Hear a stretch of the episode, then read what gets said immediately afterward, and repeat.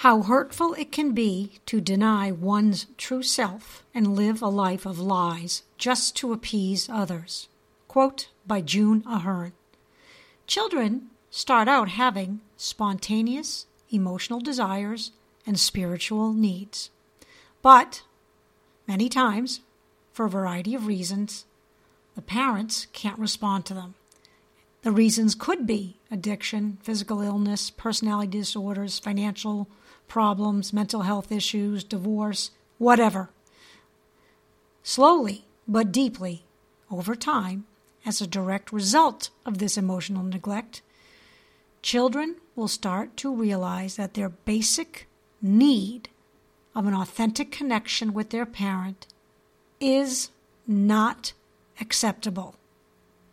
Research has shown that children are very attuned to their parents' feelings and needs. They unconsciously recognize that they need their parents' approval in order to survive. So they learn at a young age to meet those needs as much as possible. Children then becomes what Dr.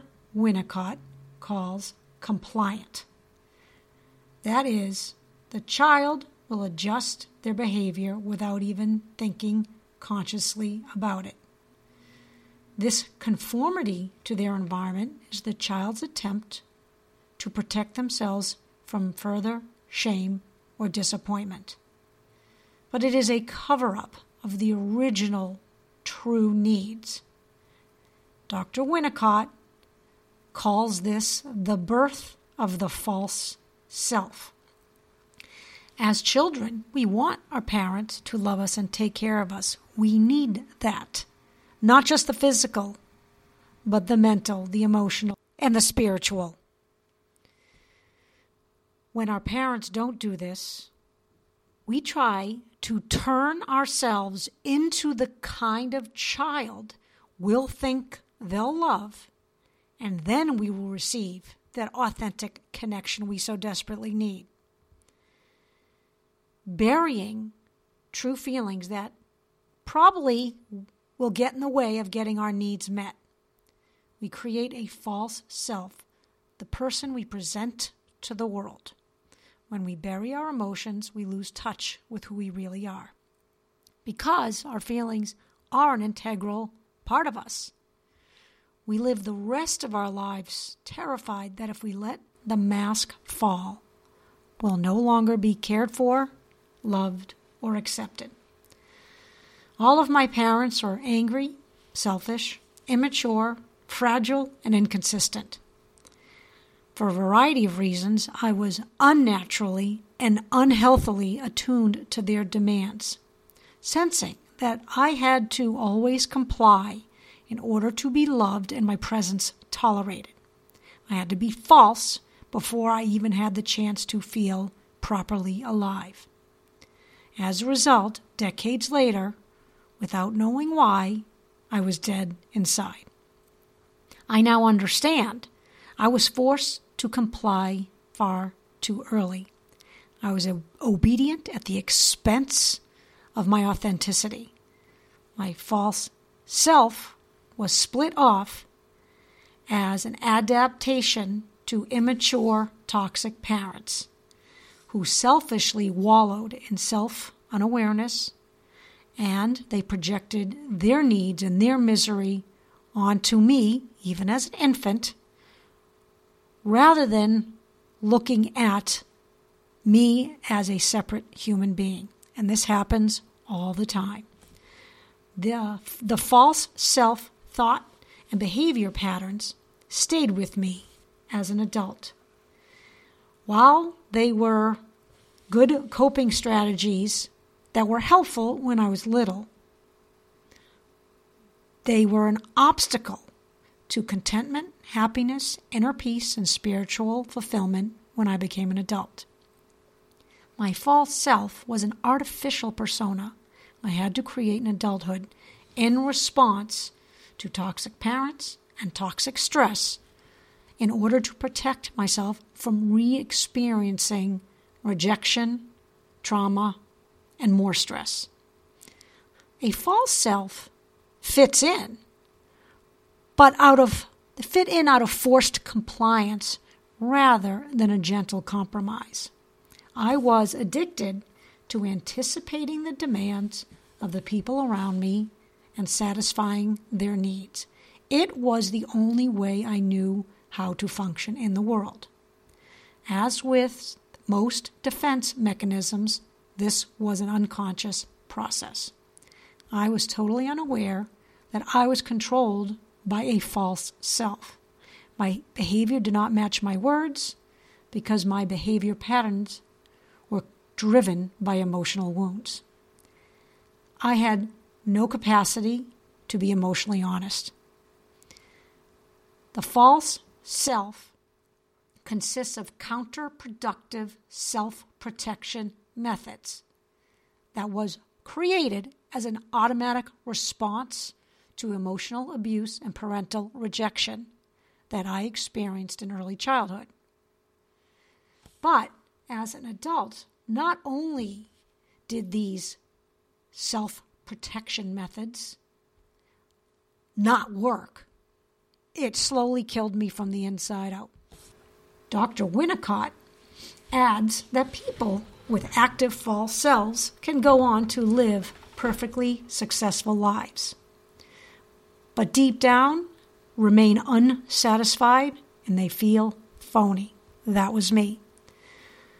Often, people with active false selves are overly accommodating to other people's expectations of them in the hopes of creating a connection, but often comes across as performance based and awkward, resulting in less authentic and less satisfying relationships.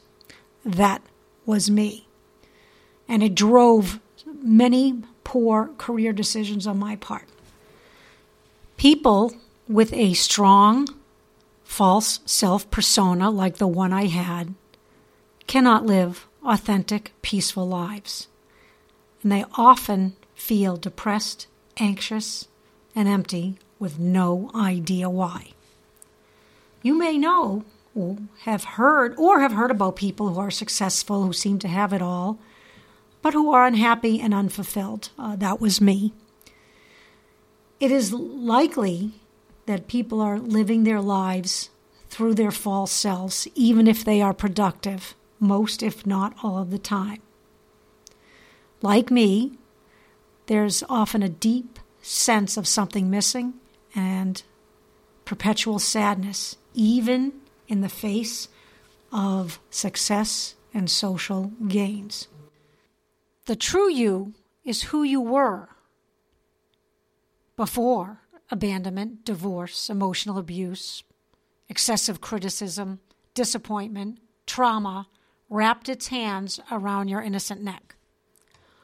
On my healing journey, I uncovered the lies and distortions buried in my subconscious that honestly began over a hundred years ago as a result of transgenerational dysfunction.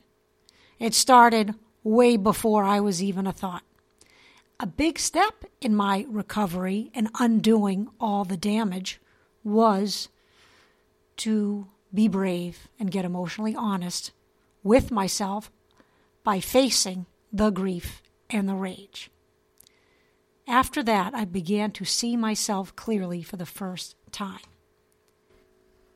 We are supposed to adapt to roles that are best suited to the authentic personalities we were born with. We are all, of course, born with a unique personality.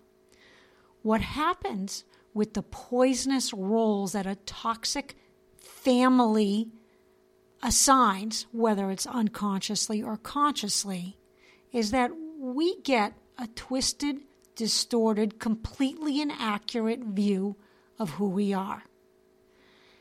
And as an adult, as long as we are still reacting to those childhood wounds and stuck with broken coping strategies, we will be unable to get in touch clearly with who we really are. And a lot of us remain trapped in a miserable cycle. To reconnect with their true selves. People need to become aware of their tendencies to satisfy other people's wants and needs at the expense of their own wants and needs. Uh, pay attention to when you're being hyperreactive or very controlling. When you become aware of these defense mechanisms and what caused them, you will begin to unleash your true self. We are the creators of our life experiences. It is never the outside situation or the outside person or the outside experience that is responsible for our mental and emotional state of mind. It is always our way of reacting to people, to situations, and to daily life in general. We choose to be angry, sad, rational, forgiving, impulsive, or joyful. Inner peace comes from getting rid of all those learned toxic behavior patterns and getting to know who you really are. Knowing who you are starts with knowing where you came from and how and why you got here.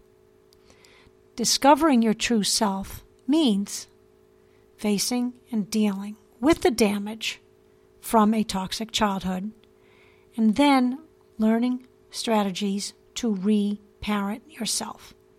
It means starting and staying on a healing journey by becoming aware of the defense mechanisms you acquired and the root cause of your dysfunctional behavior and unlearning all those behaviors so you can find inner peace, spiritual fulfillment, and happiness and contentment by discovering who you were meant to be.